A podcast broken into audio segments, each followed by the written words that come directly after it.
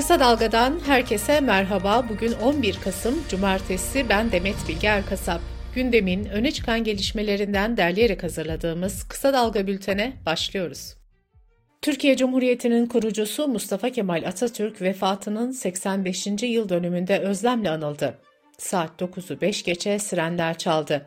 2 dakikalık saygı duruşu sırasında hayatta durdu. Aynı saatte Anıtkabir'de başlayan resmi törene devlet erkanı katıldı. Cumhurbaşkanı Erdoğan başkanlığındaki kortejde Meclis Başkanı Numan Kurtulmuş, bakanlar, CHP Genel Başkanı Özgür Özel, MHP Genel Başkanı Devlet Bahçeli, İyi Parti lideri Meral Akşener, yüksek yargı organlarının başkanları, komutanlar, siyasi parti temsilcileri ve bürokratlar yer aldı. Erdoğan ve CHP'nin yeni lideri Özgür Özel törende ilk kez tokalaştı. Anıtkabir daha sonra yurttaşların ziyaretine açıldı. Binlerce kişi Anıtkabir'e akın etti. Türkiye'nin tüm kentlerinde de Atatürk'ü anma törenleri düzenlendi. Yargıtay'ın Anayasa Mahkemesi'nin Can Atalay ile ilgili hak ihlali kararına uymayarak mahkeme üyeleri hakkında suç duyurusunda bulunmasıyla başlayan kriz devam ediyor. Cumhurbaşkanı Erdoğan'ın krizle ilgili ne yorum yapacağı merak ediliyordu. Özbekistan dönüşü uçakta konuşan Erdoğan, Yargıtay'ın kararını savunurken Anayasa Mahkemesi birçok yanlışı arka arkaya yapar hale geldi. Yargıtay'ın aldığı karar bir kenara atılamaz dedi. Erdoğan, Yargıtay'ın kararını eleştiren AKP'lilerin de yanlış yaptığını söyledi. Cumhurbaşkanı Erdoğan, Beştepe'de düzenlenen 10 Kasım Atatürk'ü anma töreninde de yine bu konuya değindi. Anayasa Mahkemesi Yargıtay krizinde taraf değil, hakem olduklarını vurgulayan Erdoğan, yeni anayasa çalışmalarını hatırlattı ve şunları söyledi. Gerekirse anayasa ve yasa değişiklikleri dahil tüm yöntemleri kullanarak böyle bir tartışmanın tekrar ortaya çıkmaması için gerekenleri yapacağız. Yeni anayasa çalışmaları en kısa sürede başlatılır. Yargı kriziyle ilgili bir açıklamada MHP Genel Başkan Yardımcısı Fethi Yıldız'dan geldi. Sözcü gazetesinden Saygı Öztürk'e konuşan Yıldız, AYM üyelerine soruşturma açılabilmesi için 15 üyeli mahkemede 10 hakimin imzasının gerektiğini söyledi. 9 hakimin zaten Can Atalay kararında lehte oy kullandığını hatırlatan Yıldız, haklarında soruşturma açılması için oy verecek halleri yok.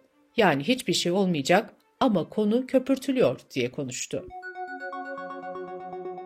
Yargıtay'ın kararına tepkiler de devam ediyor. Türkiye Barolar Birliği ve Ankara Barosu'nun çağrısıyla yüzlerce avukat Sıhhi Adliyesi'nden Yargıtay'a kadar 14 kilometre boyunca ellerinde anayasa ve sırtlarında cübbeleriyle yürüdü. Ankara Barosu Başkanı Mustafa Köroğlu, kimsenin anayasaya uymuyorum, anayasa mahkemesi kararlarını tanımıyorum deme hakkına sahip olmadığını vurguladı. Cumhuriyet Halk Partisi de Anayasa Mahkemesi önünde açıklamalarda bulundu. CHP Genel Başkanı Özgür Özel sert bir açıklama yaptı. Özgür Özel, Cumhurbaşkanı Erdoğan'ın açıklamalarının ardından Yargıtay kararının Erdoğan eliyle anayasal düzenin ortadan kaldırılmaya çalışılması olduğunu savundu.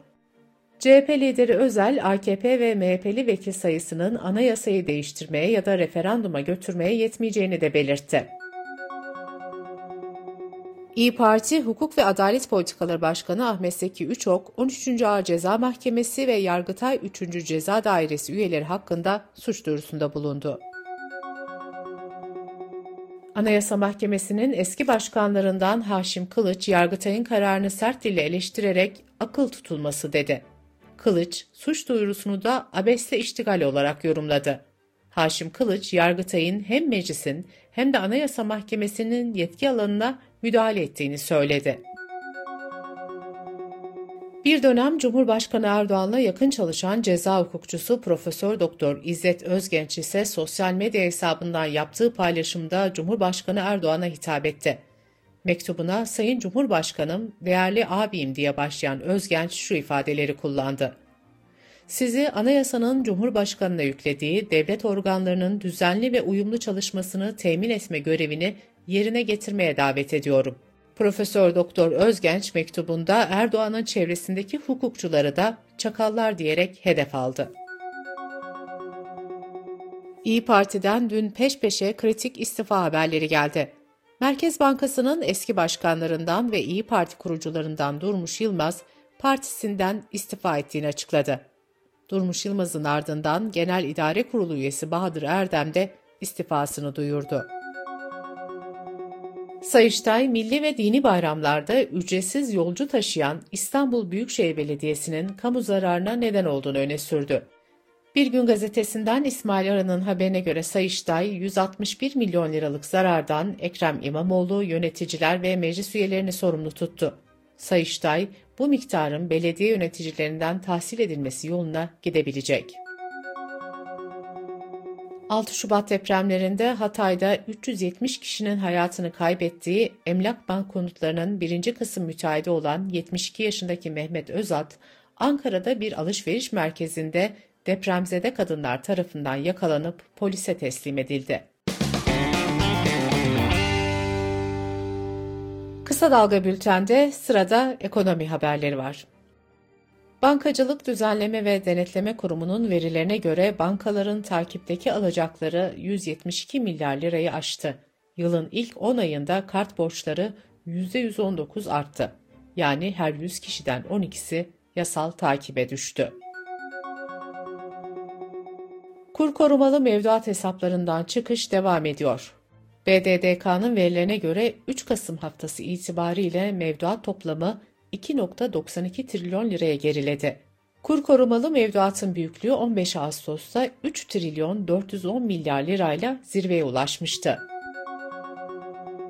Türkiye İstatistik Kurumu'na göre işsizlik oranı Eylül ayında 0.1 puan azalışla %9.1'e düştü. Bu oran Aralık 2013'ten bu yana en düşük oran olarak kayıtlara geçti.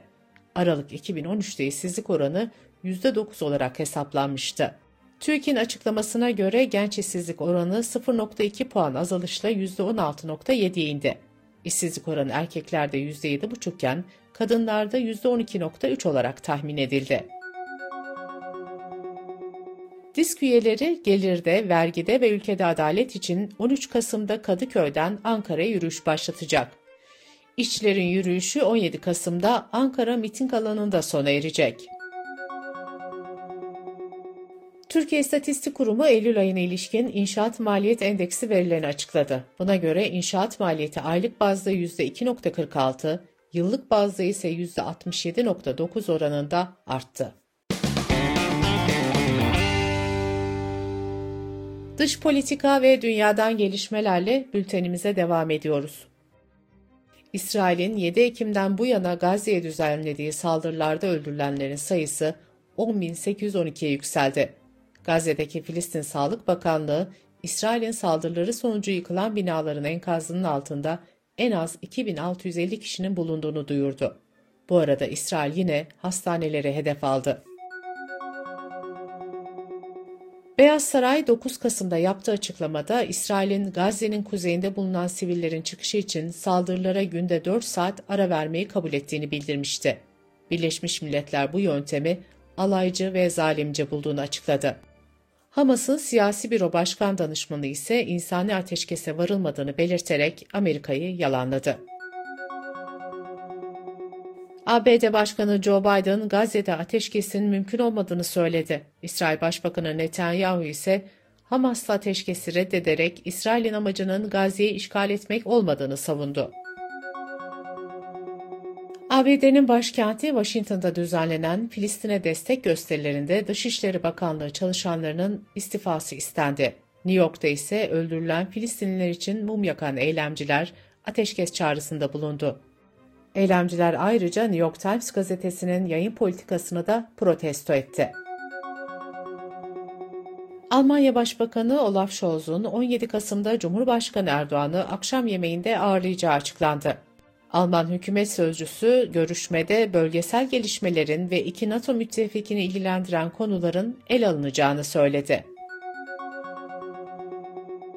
ABD merkezli teknoloji şirketlerinden Apple, 2018 ve 2019 yıllarında yaptığı işe alımlarda ayrımcı politikalar izlediği iddiasıyla başlatılan soruşturmada ABD Adalet Bakanlığı ile 25 milyon dolarlık anlaşma yaptı. Bültenimizi kısa dalgadan bir öneriyle bitiriyoruz.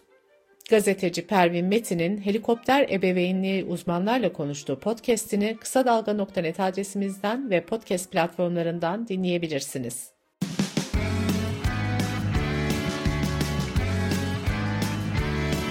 Kulağınız bizde olsun. Kısa Dalga Podcast.